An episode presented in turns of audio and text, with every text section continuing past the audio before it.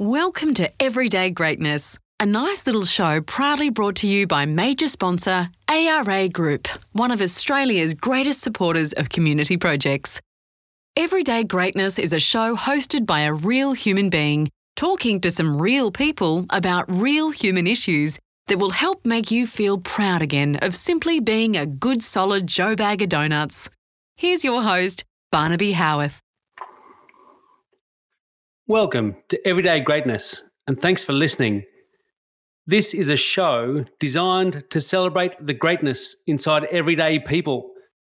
So grab a drink, kick your feet up, and settle in. Before I start today, I'd like to acknowledge the traditional owners of Australia. I think honouring our Indigenous Australians is more important than just reading from a generic, impersonal script so I'd like to honour our traditional owners from the heart. I love being an Australian. So I'd like to honour those who came before us, those we share the land with today, and those who follow us. As a white Australian, I'm flat out embarrassed at some of the things that have happened in this country in the past. So I'd like to acknowledge that I feel horrible for any pain that's been caused. But I'd also like to acknowledge how beautiful Australian Aboriginal culture, your past, your place in today's society, and your future are. Thank you for sharing your country with us. The example parents set children should be defined by the accumulation of all of the small goodness we put back into the world. Kissing your partner when they get home, telling your kids you're proud of them, or going to visit your cousin just to say good day those small things can shape how your children grow up to become more than anything else in the world. If you think you're a bad parent because you haven't bought your kids a car, passed on the family business, or taken the family on a trip to Disneyland, you're kidding yourself. If you flat out love your children and tell them every day that you do so, you're giving them everything they need to make wise decisions on their own knowing that their mum and dad will have their back if they fall. My guests today, my neighbour, Renu Randev, and my mate, Phil Ledlen, are two parents setting an example of how the accumulation of the small goodness you put back into the world can lead to great thing, things you're really proud of. And if you're doing that, you can lift your head up, push your shoulders back, and be proud of yourself. Men these days are being encouraged to be vulnerable, to be more in touch with their feelings, and even to cry a little bit. If the phrase "it takes a child, takes a village to raise a child" is true, then I'm I couldn't be prouder that one of my one of the people in my village is my next guest, my neighbour Renu Randev. Renu believes in men hugging and crying she used to insist her two boys gave her a hug before they went to school every day. For tough old school Aussie blokes, for tough old school Aussie blokes who think that hugging and crying make men soft mummies boys, Renu's two sons are strong, confident young men. And the only thing they've got different by being more in touch with their feelings is that they're more empathetic than those who are raised to think that crying is a sign of weakness. If it does indeed take a village to raise a child, then as I try and help my wife raise my 14 year old stepdaughter, I couldn't be more proud that my neighbour, Renu Randev, is in my village. And I'd like to welcome Renu to Everyday Greatness. Renu, thanks for joining me. Thank you, Bambi. Tell me about the family you grew up with as a little girl in India. Yeah, you know, I'm from north of India. We lived in a big house with extended family. My parents, my grandparents, my three uncles, three aunties, and even my 10 cousins, we all lived together. The house setup was very interesting. We had uh, three kitchens. That means all three auntie uncles, their families, they had owned their own kitchen, which was in a sort of in a in a in a way that um, uh, we could still see each other. And good thing about that was that um, if anybody cooked simple everyday food, that's fine. They are, you know, running their own show. But when there's anything special cooked, and means we all going to share. And there was the beauty of being living with the family together. And my sort of uh, because when I was only six year old, my father passed away, and that's another thing that uh, my mother was left with myself and my brother, who was only three year old. In India, I don't know if you're aware, um, some companies, some good companies, have a system that if your spouse dies, they give uh, uh, the person who's left behind a job. And my mom was given a job by the Life Insurance Corporation of India um, a job job to start with so that she can financially look after herself. Although we were lucky enough that we had uh, agriculture land, which thanks to again extended family and their help, my uncle, elder uncle, he looked after our land, gave us all our share out of the land, whatever we he got, we got our share. So that means financially we were surviving very well. And also when mom was um, mom had to go to work and who's going to look after the kids? Imagine that. But that was not the issue.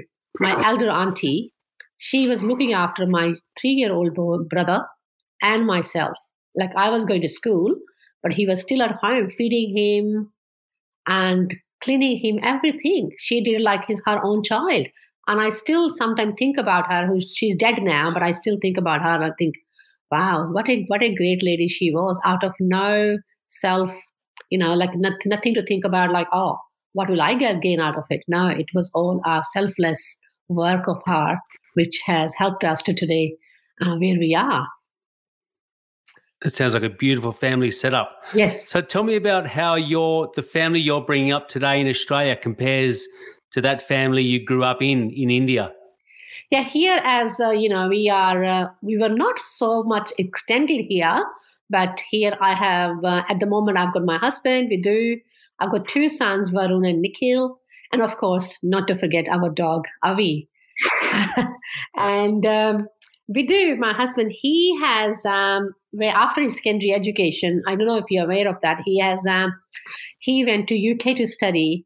And that was also sponsored by his, his um, auntie uncles to, he could stay with them but the reason he went there was through the um, system of Edinburgh Award. He went over there to get the award, and lucky enough to achieve that, and um, and he was he, he was given the award in the Buckingham Palace. He was very proud of that. When he reached there, he decided to stay there to study. After study, he didn't want to go back to India because his only child and parents were there in India. But he found um, the exposure to the developed country he could not find his future in India. So he decided to migrate to Australia in 1991. He stayed, he was working here, he went go back and forth, but I think he always wanted to marry somebody from India. As um, in, in my time, in those days, it was quite usual to have arranged marriage. So I was introduced to him in 1994 by my cousin who lives in Australia. And uh, so we got engaged in January 94, got married in September 94. And uh, in those days, again, the visa was so easy. I could come here with him to Australia State after the after the um, our marriage, which was one way good that parents feel that they feel relieved that daughter who is married to this uh, man uh, she's going with him, not left behind while he's gone away after suddenly getting married, but also very hard to leave your parents and coming to with a new man you don't know much and uh, new country. When I came to Australia, we were in um, we he was staying in Bellevue Hill, which was quite different than where I had lived in India. And it was good like he was sharing and another thing was he was sharing with uh, some friends which was um, shock to me to see some sort of relationship different relationship ideas uh, in australia. But i think i'm used to now seeing what is the real world here. We did rent around a few places but at our last we decided to move to Asquith. It's a beautiful place and uh, we have a lot of greenery because my husband always wanted to have a place where there are trees because he is from up in himalayas from india And uh, we, other reason for coming to uh, was um, the schools. That was my concern as a mother. I knew that we are going to have kids. I that was sort of when you grow up in India, you know as a girl, I am getting married. I am going to have kids. It's not that there was no choice, no thinking even that I'm not going to have kids or I'm not going to get married. Um, so for me, the priority was uh, I remember looking in the newspaper, checking the schools before even having the kids, that where are the good schools where we can move. So we moved here in 1997. Then in 1998, my father-in-law joined us because um, he's my mother-in-law had died in early 1998 in India, so she could never join us in Australia.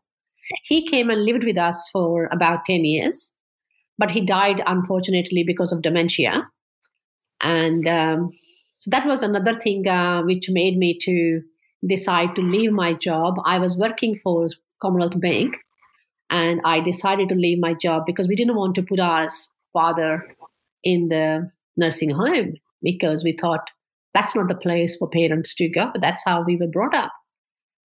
Yeah, so, and my mother also actually um, joined us in 1998, end of 1998, to help us with uh, my younger son, because he was only a few months old, so that I could go back to work. Because at that time, too, because we had a house to pay the mortgage, we both needed to work. But si- since then we found that it was not fair to our mother. She has worked all her life. Then she is again stuck with us. That's how I thought. Mom was okay. But um, I decided to leave my job because we were lucky enough with Vidu's jobs to survive. Um, we thought, okay, we have to see the difference between needs and wants. That's, I think, my main point that uh, if we can fulfill our needs, that was enough and i can spend we can spend time with kids. So mom moved to melbourne in uh, 2000 because my brother had uh, his twins and now they needed more of her help than me. So she went there. So now a lot have happened. Like if i start telling you all about my life we will be sitting here for, for maybe full days. So a lot happened since then. And now i've got my elder son. He is um, um, he is studying medicine and um, he's working for St. Vincent Hospital. And the younger son is completing his chemical and biomed engineering. And that's and we both with our dog are we still in Asquith, and the kids are uh, have moved temporarily to city. Beautiful. Tell me a little bit more about your boys. Did they ever complain when their mummy insisted they hug her, hug them before they went to school when they were young? No, they didn't because uh, I think they always thought that uh, it is important. They didn't complain about, Mom, did you know that? I don't know why kids uh, in the school when mommy's hug, they push them away. And I think they, they felt the need of it because we always talk to them about it. We always hug them. They will give a quick hug quickly and uh, go. And even till today, you won't believe, Bram, Bam, that uh, they they fully believe anytime we meet and greet we uh, we hug each other. And some of their friends also they have passed on this message to the friends. How important for us in today's world and in ever time for us human beings to hug each other. So I, I'm I'm very proud that they have kept this with them, and they sometimes they believe even not just hugging for a second, hugging, and they even have uh, you it's very interesting what they have said to me mom you know what? We have found a better way of hugging us. So what do you mean? He said mom there are different types of hugging. I said what? Mom you know if you are tired one person who is uh, needs more can put their shoulder on your shoulder but if you are hugging for just for each other you put arms one arm down one arm up. So i just laughed and i said i'm so happy. I'm so proud of you guys. To you know you have embraced it so beautifully that's a very good joke, Renu. You've embraced hugging. Yeah. Very clever. so, growing up as a girl in India sounds like it was a totally different experience to growing up as a girl in Australia. Tell me about why your uncle wouldn't buy you a bike back in India. Yeah, you know, it is quite different. Mostly boils down to the relative freedom given to women in India. In India, they think that uh, they are very concerned about the well being of women mostly they believed, and it's very common in India, they believe that it is not for safe, safe for the girls to be alone going anywhere. So they it was parents' duty to ensure their safety. So that's that's what was they thought it was their responsibility. Sometimes kids found that it was too much because girls, when you're young girls, you don't understand the difference between your being a girl and your brother's being a boy. They think, oh my God, why he's allowed and I'm not allowed. But uh, I think that's what happened. Uh, in it was normally in every family. When it comes to bike, that I think for the parents, they never thought riding a bike was important for a girl because it was important. It was mostly used by men to go from point A to point B. It was not just for pleasure. So they didn't think that it was uh, uh, it was really important for you to learn how to ride a bike. I remember complaining about to my mom, mom, dad, uncle didn't allow me to buy to get the bike. Oh, mom, and mom would just say, look, um, you have to, we have to listen to him because she she knew that it is important to um, listen to the elders. So she wanted to say, okay, if uncle doesn't want it, you can't have it, and that's it. So tell me about the phrase I mentioned at the start of this interview it takes a village to raise a child. How does an Australian village or community compare to an Indian village or community? Uh, when I think of India, Indian community or Indian village, I, you know, in India, it's very different. It's like where you are living, which village you are living. It's like when we talk about village um, and community, it plays a big role community is mainly it it differs in different people, places like i am from north of india and north of india mostly we thought our community is the vicinity you are in sort of in a sort of you can say in a certain perimeter and i do know in some parts now coming meeting other people that part of india where community is even uh, separated on the basis of the caste system as well. Okay, we belong to this community, that community, but I haven't been brought up like in that manner. So in um, for us, it was community where okay, all our neighbors they part of our community. Even even it does not the neighbors in the close vicinity, even the further, like almost whole town knew you. So you have to respect everyone. You will respect the decision made by elders and sometimes even even in your not only the elders of your family even in the surroundings even if there's an old man living in the neighborhood and he tells you to you when you're playing outside and he tells you to go look it's too hot. Go inside. And you will respect that. And that's how i think. Now when i look back and i think yeah that was amazing. Like as a child you don't realize that what is important for you or not. It's too dark. Go back home now. And you you and then because they have experience they know when dark it's dark. It is dark now and it is important for you to be home. Because the electricity wasn't it's not like australia that we have uh, all these um, lights around all the streets are lit up streets are so you know some streets were very dark even you get scared yourself walking around there um, and I do remember, I think I it's it's if I compare to Australia, more like our community, but I think it was more like you know we have Aboriginal community here. They are working together. They move together. I think that's how when I was brought up there, we had that's how I would compare to Indian community. Tell me about the difference, the different meaning of family. Does family mean something different in India than it does in Australia? Uh, in India, family meaning can easily be cut into two different.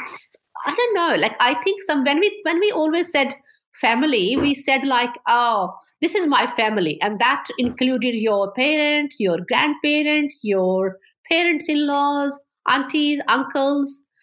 All that was you normally would say my family, and it's extended through some generations as well. Oh, this is my family. Anybody you meet and and they as long as they belong to your family from even far relation you say this is my family but then that's one way we say family other way we said family as well as well when um, uh, you know in your neighbors when you're close knit neighbors you are introducing to somebody oh this auntie she's oh they're like our family we are like family okay just just don't worry about it you can tell us anything in front of her so that's how family was word was used as well So I don't remember using family word more differently. Like I know here we say if you go to the church, you say, "Oh, these people we we you know and go to church together. We are family." Um, because I lived in a small town, so even if you are going to a local temple anywhere, you knew everybody. So there, that's that's like your village anyway. So we did not use the word like, "Oh, this is my family." Tell me a little bit about your family. What are you proudest of in the men in your family, your husband and your boys? You know, with my, uh, when you talk about proudest, something my husband never liked. And I was talking to him one day and he said, the moment people say proud, he said, no, we shouldn't be proud of anything. And I said, what do you mean? He said, no, we should be. he said we should be happy about it we should be contented about it but not proud but anyway yes um my the main thing i if you ask me i'm proudest of men in my family is they are there for me all the time and other thing which is very important i found is that they respect women and i remember my husband telling me the story about and the same with my actually it goes up to my even father-in-law which I would love to share the story that my husband said that his friends were coming from UK to Mumbai in India, and he, out of respect, uh, sent a message to dad. That those days there was no phone; it was telegram, and he sent a telegram to dad. Dad, the girls are two girls are coming. Am I allowed to have them at my place to stay? And dad said, Look, I believe they are more secure to stay with you than staying in a hotel. So that that gives gave me you can imagine that how you feel even passes you know like you go oh my god that's how much his father had faith in him and the same faith I have in my boys the girls are more secure with them they respect the women and other thing I would say is uh, which also makes me proud of them is that they're very independent they help me with all the jobs around the house. And they are the one who has, especially my boys actually, they have taught me now how to sit down. Mom, you don't have to always work. We are in the kitchen, so they work with dad sometimes. They make me sit and they go with dad in the kitchen. They will make a special breakfast. Mom, today just sit down. Learn to sit down. You don't have to work all day. So that is, I'm really proud of them. Renu Randev, I really enjoyed hearing your pearls of wisdom about your family. Thank you so much for joining me on Everyday Greatness. Thank you, Bambi. Thank you, Renu. Now I'd like to introduce my next guest, Phil Ledlen. If you think nobody will notice, if you pay for dinner for your family, look a man in the eye when you shake his hand, or ask a mate how their kids are going at school, you're probably right but they sure as hell will notice if you do. My next guest today, Phil Ledlen, is an old school good man. Phil loves his wife, takes pride in his family home, and asks interesting questions in conversation. If you wanted to be an uncomplicated good person, you'd do well to follow Phil Ledlen's example. Phil has been a school principal at two Sydney schools he can hold down an interesting conversation with any person on the street, and he's a home, home handyman extraordinaire. But Phil has taken the hard road to get to where he is today. Phil suffers from severe anxiety. He's been in self imposed lockdown since before lockdowns were cool.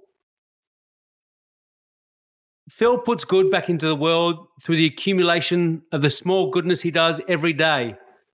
Phil sets a good example for people to follow and I'm privileged to say that Phil Ledlen joins me now on Everyday Greatness. Phil, welcome. Barnes, hi. That was very exhausting and very humbling introduction. I don't know if, if I can honestly say I've lived up to all of that, but I'll take it and say thank you. Yeah, you're an exhausting person. Don't worry. now, Phil, you are an old school good man. You're a good, solid human being. You love your fam. You love your family, and you take great pride in your family home. Did you ever have aspirations to be great, or was just trying to be a good man enough?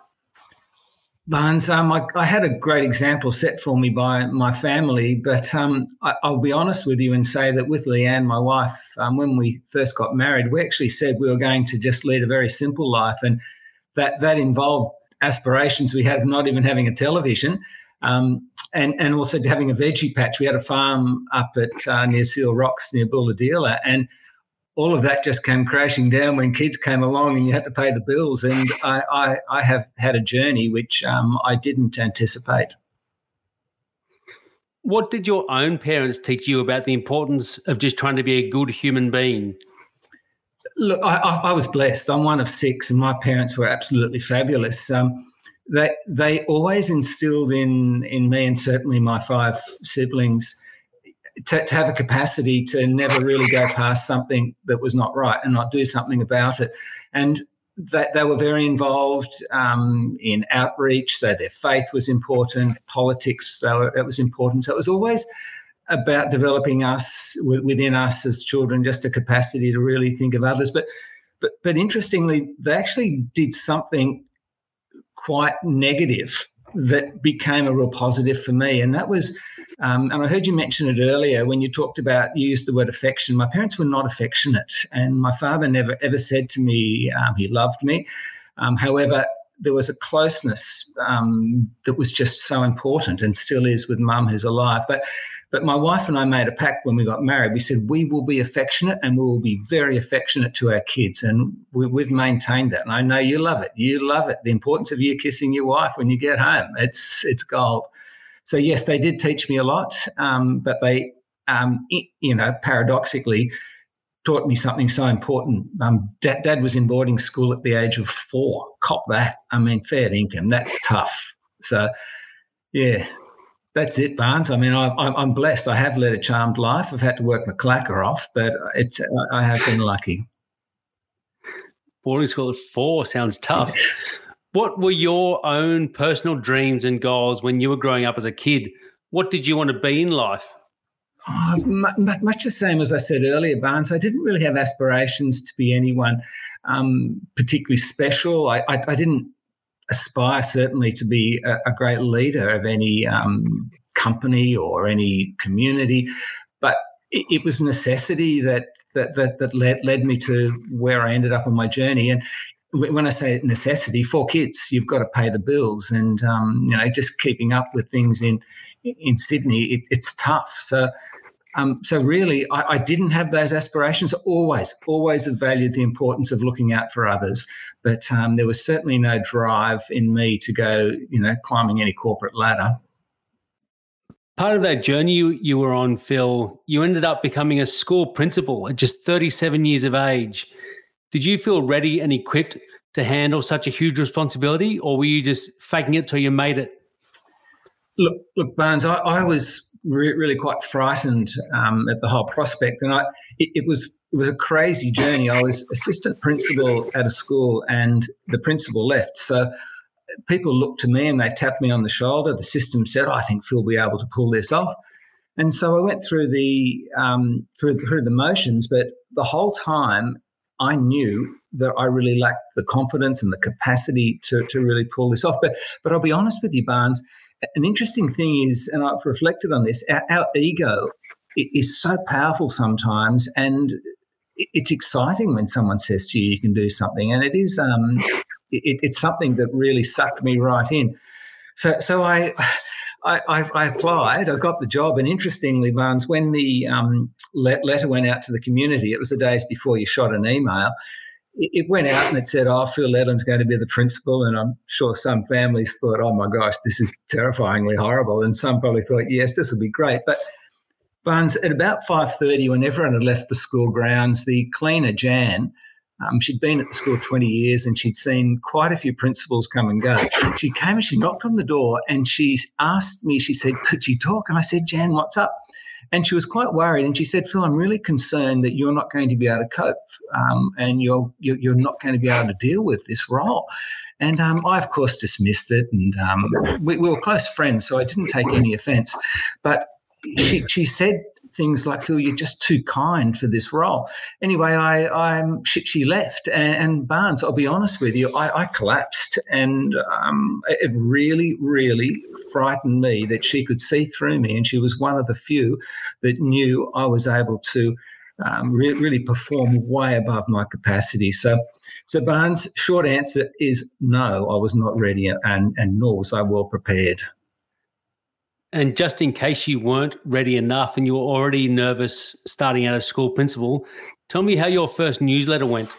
I, I, I often think about this, Barnes, because at, at, the time I thought it was the end of the world when um, when when this was published, and but basically I, I, spent probably a good good part of two weeks writing this newsletter. And, and in a newsletter, you write something in your cover letter, something relatively intelligent about education, behaviour, or something interesting. So I had a cracker. I was really, really pleased with what I put um, down on paper. I'd been to my mother and had it checked. How good's that? 37 year old me goes to mum and checks it out. She checks the grammar, and my mother actually said it was really good. Now, that is saying something because she's just such an intelligent woman and she's a beautiful, beautiful writer. Anyway, so I had numerous other people check it, and it came the day to um, to to put this out to the community. So I we email had just come in, so I emailed the letter to the secretary, um, Marianne, and Marianne recognised when it came in, I'd forgotten to write "Dear Parents." So I'd written this lovely letter, so Marianne thought I better write "Dear Parents." So writes it in.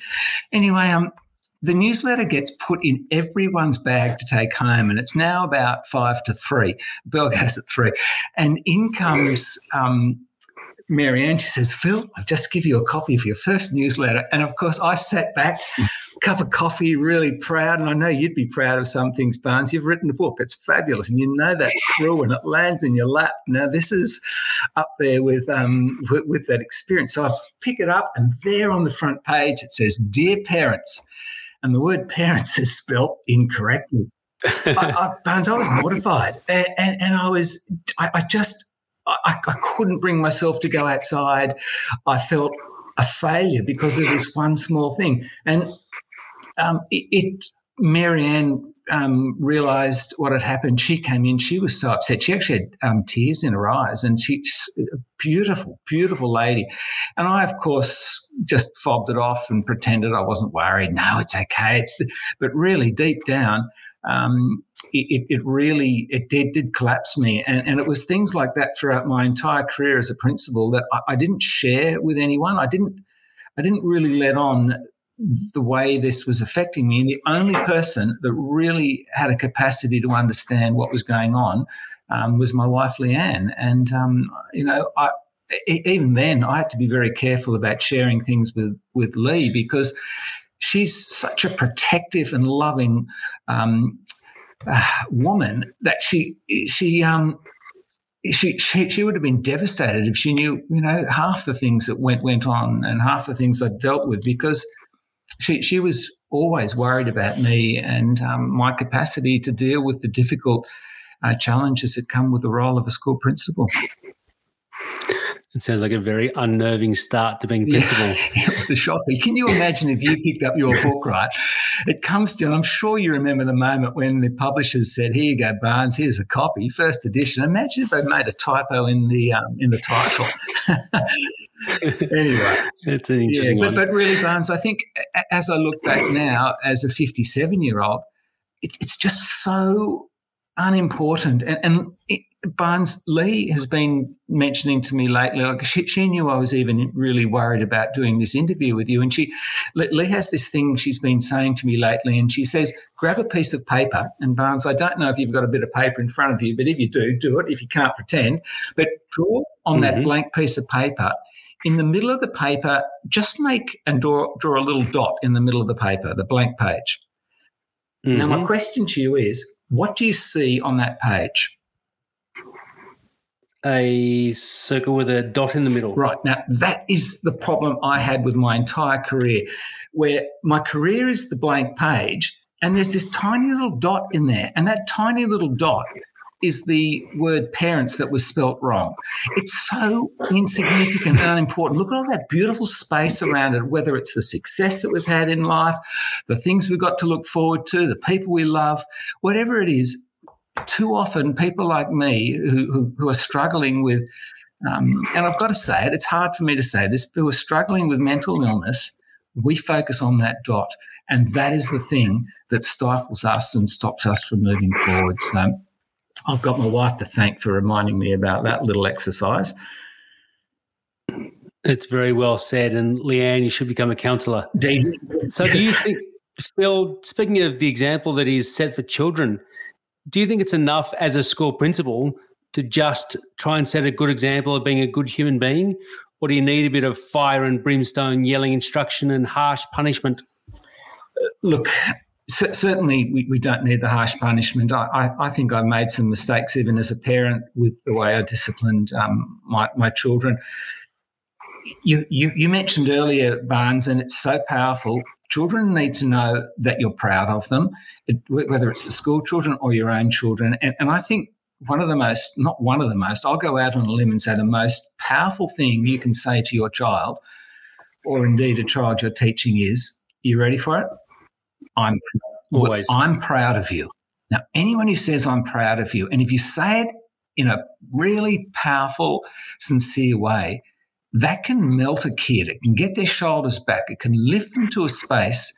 It tells them that they're loved. And, and, and, and I think when we tell someone we're proud of them, that leads to the next step, which I think is affection. And you mentioned that also at the beginning of this um, this particular um, in, in interview. You talked about it. You said, and, and I even mentioned my my mum and dad were not very affectionate, but but I would like to um, mention that my mother is now in a nursing home, and she is now one of the most beautifully affectionate people. And as a mother, I'm so so pleased that I'm enjoying an affection and, and, and closeness that, that I never really got to experience whilst I was growing up. So, so, so children need to know that you're proud. They need the affection. But here's the bit you mentioned about fire and brimstone. No, no, they don't need that, but they need tough love. And, and I think, you know, we, we, we can't we can't be really covering the butts of our kids and, and really just watching out for them all the time. I, I think that, that that's where we fail. And and there's a time when kids need to hear the word no. Um, and, and, and I think if we don't use that word um, at the right time, our, our kids will, will, will fail and they won't be resilient. Um, in, in, and interestingly, Barnes, my son Christopher, uh, a few years ago, he came to me and he said, Dad, I just want to thank you for not giving us everything. And it was really blunt in the way he said it. I said, What do you mean? He said, Oh, Dad, you didn't give us everything. He wasn't just talking about um, well, he was talking a little bit about material possessions, but he was also just in the discussion we had afterwards. I remember really fondly the way he spoke about we, we, didn't do everything for them. We, we, we, we just let them get about their business and, and we didn't micromanage their lives. And admittedly, we didn't have a lot of money to throw around. So perhaps that was really just a bit of a fluke that that happened. But I just think um, if and I caution I caution people very strongly about giving too much to your kids. Um, so yeah, there is a, there is a place for tough love, but fire and brimstone, I toned it down aren't. Now, Phil, I'm very proud to say that you are a mate of mine. So I apologise to anybody listening for the self indulgence in this question. But I, I know firsthand, Phil, you have a family life that a lot of people are jealous of. You and your wife, Leanne, absolutely adore each other. Tell me a bit about how Leanne makes your life better. Um, look, I'm going to preface this answer just letting you and your listeners know that there's nothing sexy or attractive being married to someone who has worked upwards of 70 hours a week. It's not good, Barnes. It, it, really is. As I sit back now, not doing the job anymore, um, who would want to be married to someone who, who is and, it wasn't really that I needed to do the, these hours for, um, for, from, from an ego point of view. I had to work massive hours to get through the work and to really I suppose, get a pass grade in, in, in the job as a principal.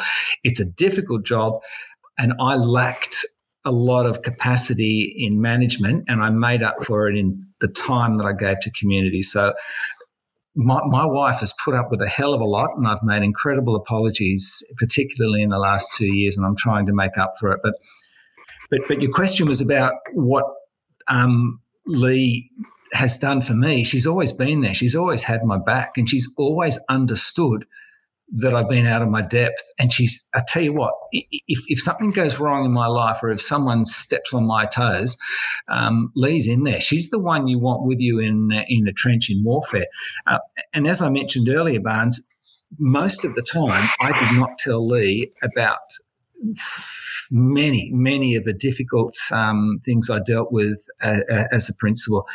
Just some of the really difficult challenges I faced, particularly with parents. And um, it, it's really hard, Barnes. I mean, you may have a community where you've got 99% of the families on board, ready to go, but 1% can take you down and they can wreck your week and they can wreck your home life. And um, as I say, most of the time I couldn't share it with Lee because if I did, she would have come in, boots and all, and torn the place down and dragged me out of the job and said, that's it. So we're talking about a woman who loves me um, in good times and in bad, and she's always got my back. I love her dearly. Beautiful. I I'm glad you saved yourself. I thought you were going down a really slippery slope then when I asked you about your wife and you said there's nothing sexy.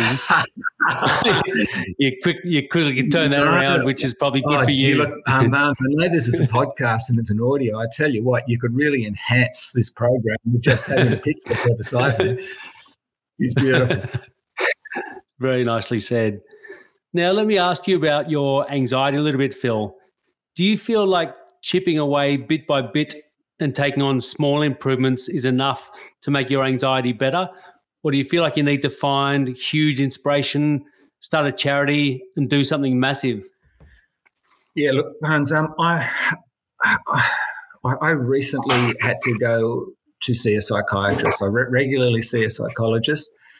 And the psychiatrist actually diagnosed me with a condition which I refused to accept. However, I, I went home and I did research and I thought, oh my God, that's me. And I, it, it, the, I have ADHD and um, I, I, the other the, what I have with it is what's called imposter syndrome, and, and it sounds almost want to laugh when I say it.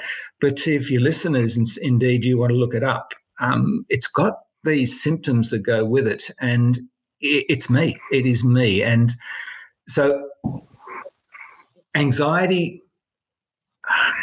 It, it, it's, it's it crushes me. So even coming in for this interview, Barnes, I, I didn't sleep last night. I didn't sleep the night before.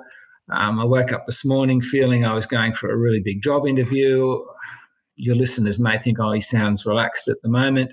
Um, I'm all still pent up, but I have this fantastic ability to mask things.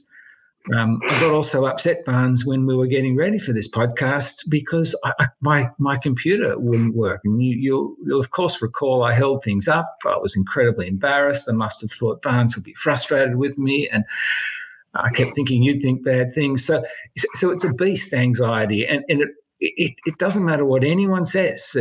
Oh, Phil, it's okay. It's just a conversation. It doesn't matter.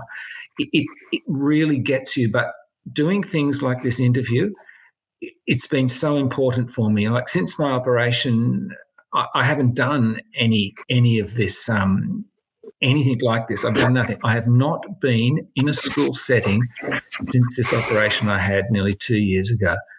So, so is is it enough to just keep chipping away? It probably should be, but it's not for me, Barnes. I, Lee and I are commonly talking, particularly in the last few weeks, that we need to just be stepping out and doing more for others, and not just not not just doing things that come across uh, that, we come across in our day to day, but we need to really make our stamp and do something substantial and. Uh, in, in, helping others, it may well be um, working in, in, charity work or whatever, community work. It doesn't matter because I've, I've, I've always maintained, Barnes, that anyone who does charity work, and, and that's been an important part of my family life since I was a kid, anyone who does it, yes, they're helping others, but they're helping themselves too. And I'm not talking from an ego point of view, but there's this innate thing I believe in all human beings where there's this um, there's this need that we have to help others, and and and there's no greater way to do it than to just commit to uh, whether it's a, a, community project or whether it's a charity. Um, yes, you're helping yourself, and indeed, of course, you're helping others at the same time. So um, I've got a long way to go, Barnes, but I am chipping away at it. But it's not enough for me just to be um, chipping away at it. It's, it's incredibly frustrating because my, my capacity has gone from something that's been quite high to something really quite low. Well, Phil, that was incredibly well put. And I don't mean to, pardon the French, but piss in your pocket, but that you should be really proud of yourself for expressing it the way you just did. What are some of the most important lessons you and Leanne have taught your children over the years?